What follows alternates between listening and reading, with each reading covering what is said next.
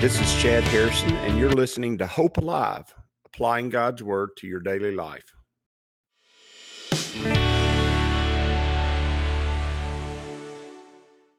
Hi, this is Chad Harrison, and I am the teaching pastor of Lake Community Church and have been serving as a pastor for 25 years. I'm also a practicing attorney. This podcast is designed to help you study God's Word and find God's will for your life. I pray in the name of Jesus right now that God would open up his word to you and allow you to see him and to know him and to know his will, that you might glorify him and that you might walk in faith and power each and every day, especially today, in Jesus' name. Good morning. Welcome to Lake Community Church's morning Bible study. We're in Exodus chapter 17. We finally made it out of 16. We're in Exodus chapter 17. And uh, to get started, I need to give you a little bit of background about myself. As far as my theological or spiritual or church, a lot of times we'll call that my church background. It is it's important because this principle that we're going to talk about today and it'll be a principle that I'll use, an illustration that I'll use regularly from from now on because it is uh, it's a fundamental principle of pastoring i think and a fundamental pr- principle of leadership in the church and a fundamental understanding of the salvific process. First of all i grew up baptist. I was baptist boy my dad's side of the family was baptist. My dad's father was a baptist deacon. My father was a baptist deacon. My dad was a Baptist deacon. Later on, he uh, he went to a little bit of a charismatic church after I was grown and uh, eventually he got really heavy into the home church movement. My mother's side of the family was Methodist, and so I had a little bit of Methodist flavor, a little bit of that old time Methodist flavor, the the the Wesleyan flavor as far as evangelism and the fire of God moving among these people, and so I had that also, I went to a Baptist seminary, and my first my, my, first church that I was on staff at was a Baptist church. Graduated with a master's degree from a Baptist seminary. Actually, I uh, Princeton used to be a used to be a Presbyterian school. They I know they claim to be that anymore, but I'm not sure that they can claim that at all now. In fact, I'm not sure that the Presbyterians, especially the PCAs, want to claim them anymore. Anyway, and I have that background, and that's important for me a little bit because as far as the way I see church governance, and and I actually have a very strong inclination toward systematic theology, although I'm not very systematic in my way of pastoring or thinking about it. I just love to hear, especially folks like William Lane Craig, although he's a Baptist, I love to hear them talk about systematic theology and especially apologetics and just dealing with thinking through exactly how to explain uh, the Bible and God's Word to a lost and dying world. And so I, I, enjoy that. I've got that flavor. While I was in college, I started out, and I first two years I went to a charismatic church. And then I went to a, a Baptist church when I got married up there for about a year and a half. And then when I came back, like I said, I went to a Baptist church, Baptist seminary. My first pastorate was at a Baptist church. It was a Pentecostal Baptist. It was a charismatic Baptist church. Came back and was on staff at a at the same church I started at as a youth minister. And then finally started a church and it was non-denominational. And that probably fits me the best just because I'm like I said I should like I said earlier I'm a little bit of a spiritual mutt mutt. My church governance and my thoughts about just the, theology and how to systematize it, how to put it together is very Presbyterian. I have that Baptist Bible and evangelism background. I also have that a little bit of that Methodist evangelism background that permeates me. And then, of course, I have a strong charismatic flavor. And and I know I, deal with pastors. We have a, a, pastoral group that meets together here in our area. It's an ecumenical group. What does that mean? It's a group of pastors from different theological backgrounds, different denominations or non-denominations. And I, I identify with all those guys and see where they're coming from just because I have a background in most of where they're at and I know what's going on and I can empathize with the struggles that each area has and where that's at. And so that's important. It's important to see that and understand that because ultimately what matters and as far as leadership is concerned as far as the church and far as as far as what we're to be doing there is a primary understanding that has to be the kind of the bedrock the fundamental of how we disciple people and how we grow the church. And and the way we do that is that the Holy Spirit builds in us strong fundamental relationship with God and a fundamental relationship with with the word of God which is Jesus himself. And the Holy Spirit's got to be real important in that. And that's where I get that charismatic flavor. The Holy Spirit you've got to walk with the Holy Spirit because he's our counselor. He's our paraclete. But there's a fundamental understanding that has to be gained from that because uh, the picture of water in scripture is a picture of the cleansing work of the Holy Spirit. But it's important that you understand this idea the water comes from the rock. Okay. The water comes from the rock.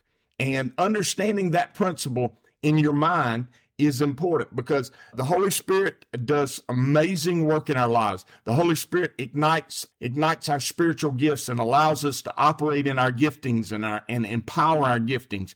But the cleansing work that our giftings brings about, the cleansing work that our our church is about as far as the people of this world. And when I say cleansing, I'm talking about salvific. I'm talking about salvation work. That means changing the hearts and minds of people from their own will to God's will. That's that starts at conversion and it carries on through the whole life. It's a process, and that process is the cleansing work of the Holy Spirit. But the water that is used to do that, the substance, the thing that causes us to be washed and cleansed is the water, and it comes from the rock. It comes from the rock. And so you need to see that. Let's talk about this. It says, Then all the congregation of the children of Israel set out on their journey from the wilderness of sin, according to the commandments of the Lord. And they camped in Shittim and by the way, there's just that that really messes me up when I see that. But there was no water for the people to drink. And if you actually uh, look up Rephidim, and there's pictures of that in the in the Arabian Peninsula, that area. If you look at it and see that, you'll see that it's barren. It's really there, there's no water there. That and it doesn't look like there's maybe ever been any water there. But it says, Therefore the people contended with Moses and said, Give us water that we may drink. Notice they contend with Moses. And that is a, a beseeching, it's a battle, it's a coming together, it's a loggerheads, it's a fight, it's an argument. They have they they have words with Moses. They're upset with Moses. And let me tell you something. As far as just life is concerned, without water, you're dead. And I want you to hear me without spiritual water, your spiritual walk is dead. You will become dry and you will become worthless in the kingdom of God without spiritual water. There is no question about that. If you do not drink from the well that wells up in you, eternal life, you will be dry and you will eventually spiritually you'll have no life force in you. Now, I don't believe that you can spiritually die twice. I'm not saying that. But what I am saying is that you can become so parched, so parched, thirsty, listless in your spiritual walk because you have not been drinking from the well of water. You've not been drinking the water that God provides you. You can be just, you can be wandering out there and saying, I'm a Christian, but have no recognition of it as far as the way your life is lived, have no recognition of it in the way your thoughts lead you during the day. that can happen all the time. That happens all the time as we're as you're going through life. If you're not drinking from the water, and the water, I'm gonna say it again, comes from the rock. Okay. The water comes from the rock. It says, therefore, the people contended with Moses. So Moses said to them, Why do you contend with me? Why do you tempt the Lord? Meaning, why are you fighting with me? I'm just doing what God's told us to do. And by the way, you see that in verse one. He said, they, they went out into the wilderness of sin according to the commandments of the Lord. So Moses is saying, I'm leading you the way God told me to lead you. And by the way, for you got people out there that want to be in church leadership, want to be pastors, want to be leaders in the kingdom of God. And by the way, we have a lot of those who listen to this Bible study. I want you to hear me today. you got to do what God's told you to do. You got to lead the way God tells us to lead. Okay. That's important. But in the process of that, you're gonna you're gonna have some contention with the people. Because if you don't give them this, and this is important, if you don't give them this, they're going to be contentious with you.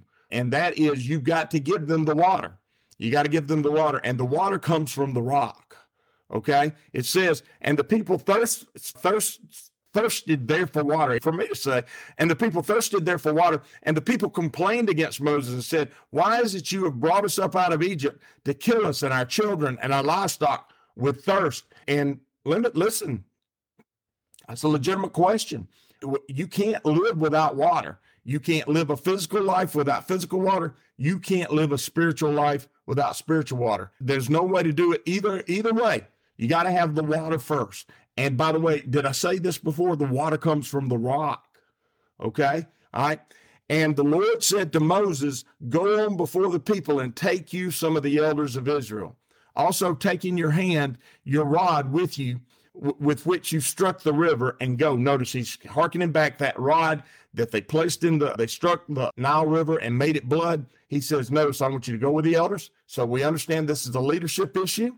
He says, I want you to go before the people Obviously, another picture of leadership right there. He says, I want you to, I want you to take that rod. I want you to go with the elders. I want you to go before the people, and I want you to use that rod. And remember that rod for Moses was his spiritual power, it's his spiritual gift. It was the he was to take that rod and use it as a physical representation of the power of God at work in his life. So we've got the elders, we've got him leading, we've got the power of God in his life. That means, it, I think for him, that was a picture of his spiritual giftedness. You have a rod yourself, you have spiritual gifts gift, a spiritual gift or gifts that God has given you. And you need to be operating in those gifts, by the way.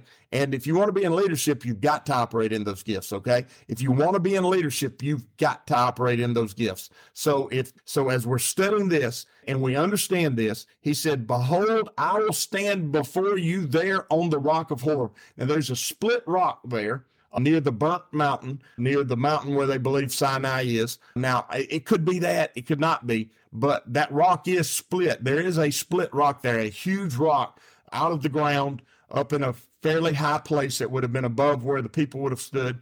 And it is split right down the middle. It's pretty neat. You can actually look that up there too. Look up the Rock of Horeb on the internet, and that'll come up and there's some question as to whether that's that or not. I don't really care. That's not important. What's important is there is a rock of Horeb. And by the way, the rock of Horeb is Jesus. Jesus is the rock, okay? Jesus is the rock. And uh, we see that in the New Testament. That's a teaching of the New Testament that Jesus is this rock. He is this rock. He is the source of the water because the water comes from the rock. And the water, which is the cleansing work of the Holy Spirit, has to come from God's word.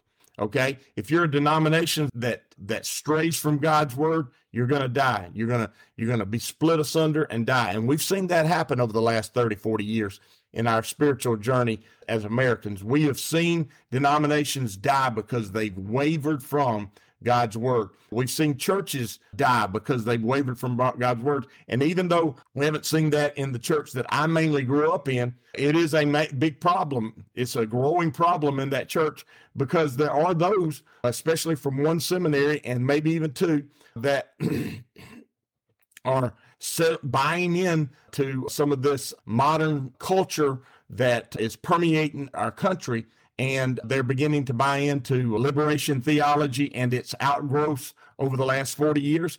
And the truth is, rather than teaching God's word and holding true to God's word, they've wandered off into social welfare programs and things like that, which, by the way, uh, may help for a moment for some people. But the truth is, the only thing that saves, the only thing that saves is Jesus. Jesus is the only thing that saves, and our work is to shepherd souls. It's not to fix society. And in fact, that's where the Methodists began to go astray in the 1960s and 70s. They began to worry more about being a part of social programs rather than being a part of teaching God's word. And that's why they find themselves in the position they are in now. And it's a difficult position. And I and my heart goes out to those who are struggling with that. But you need to understand that the water comes from the rock. The water comes from the rock. And if you want to be a leader of God's people, you've got to learn to give God's people the water because they need it. They need the water. And the water is the washing or the cleansing work of the Holy Spirit. And that can only be done by God's word because the water, in essence, listen to me, the water, in essence, is God's word. And the Bible even teaches us that in Corinthians when it talks about husbands loving your wives, and it talks about that we're to cleanse them and wash them, which is a picture of Jesus washing the church. We wash them in the Word of God is the water. And the Holy Spirit uses that water, the cleansing work of the Holy Spirit. The Holy Spirit uses the Word of God to cleanse His people and to prepare them to do and to be God's people. And without the water, without you using the water, you can't be a leader in God's church. You can't be. The church that you lead will become stale and dry and dead. And if you're if you want to lead, and I'm not just talking about pastors, I'm talking about people, elders, I'm talking about people who are in high ministry positions if you're a women's pastor, a children's pastor, or a youth pastor, and by the way, I do use the word pastor because if you're leading people, you are pastoring them. You're using the spiritual gift of pastoring. If you are one of those people, you need to hold firm to God's word hold firm to God's word. not that we can talk about theological understandings and all that kind of stuff, argue about this and that, about what the Bible teaches about this over here and that over there. That's fine. And if you want to have those discussions, you can have those discussions. I love to have them, but that's not the important thing. The important thing is that God's people need to be led to the trough of God's word regularly. They need to eat from the table of God's word. They need to eat the bread of life. They need to drink the water which comes from the rock and they need to have that regularly on a daily basis. The focus of the church, listen to me, the focus of the church is not social welfare. The focus of the church is not experiencing miracles. And I'm I, listen, I'm talking to everybody here today. Okay. Do I believe miracles still happen? Absolutely. Do I believe all the spiritual gifts are in operation today? Absolutely. But the church is not about experiencing miracles. The church is not about doing social work in the community.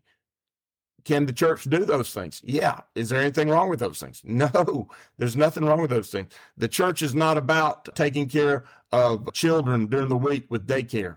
Can the church have a daycare? Yeah. Yeah. It's good work. Can the church have a school? Yeah. Teaching children, uh, great things to do. and by the way, I believe in doing ministry in the community. I think that if you anybody who knows anything about me knows I am all for ministry in the community. I'm, i love parachurch organizations that can do things that maybe the church can't quite do in the community. I love all that stuff. I love missions. I love, I mean, I love it. I love all that stuff. But there's one primary thing that the church has to do for the church to be alive, for the church to live and for the leaders of the church to live. And that one thing is to give God's people his water and his word. And without that, let me say this without that, the church will die. It will die. And there's nothing wrong. And Moses told the Lord, What shall I do with these people? They're almost ready to stone me. Why? Because they're not, he didn't give them water. So God told him, Go there on that rock I'm going to go out before you. Take the leaders, take your spiritual gifts, and you strike that rock, and the water will come out of it that the people may drink. What he's saying is, I'm going to let you be the one that gives them the water. And that's what leadership in the church is all about. Is we're supposed to give them the water. We're supposed to give them the water to drink. When we're doing it in the big in the worship time, the worship should be based off of giving the water out. When we're doing ministry out in the community, it should be based on giving the water out okay? When we're when we're doing small groups or when we're doing ministry by age or by sex or things like that children youth men's ministry women's all those things we can do a lot of do, different things and unique things that that touch and reach those different groups of people. But where does the water got to come from? It's got to come from the rock. Did you hear what i said? The water has to come from the rock. And the rock is jesus christ and the water is the flowing of his word to his people. And you have to be about giving that. And if you're in a church that's struggling and a church that's having difficulty and you're a leader in that church, I would say to you, are you focused mainly on the water coming out of the rock to God's people? If you are, you're going to see better days, or you're going to see stronger days, or you're going to see God deal with the issues that you have. If you're not, well, you're gonna you're gonna struggle. And if you're if the primary focus is what you do is God's word, is Jesus himself. Jesus in the beginning was the word, and the word was with God, and the word was God. And we beheld his glory, the glory of the only begotten Son of God, full of grace and truth. If you are if you are giving them the only begotten Son of God, Jesus Himself, through His Word, you're doing your job. You're doing your job, and you're and then once you do that, you help them learn how to operate in all of the truths that they gain from that. You're doing your job, and that's the primary and first thing you need to do. And from now on, when I say the water comes from the rock, what does that mean? That means that God's word comes from Jesus Himself, and it's the primary first thing that must be given for life to happen and it's got to be given. The Holy Spirit can sweeten up that word. I believe you can see that picture when we the bitter waters they came to the bitter waters at Marah. Uh, I, I, believe that the Holy Spirit can sweeten that word and prepare it so that you can understand it. But you got to first understand that the leaders of God's people have to give God's people God's word from the rock. And if we do that, we do well. If we don't do that, there's nothing that we can do well. As you go today, I pray that the Lord will bless you and keep you, that he'll make his face to shine upon you, and that he will give you hope and peace today in Jesus' name.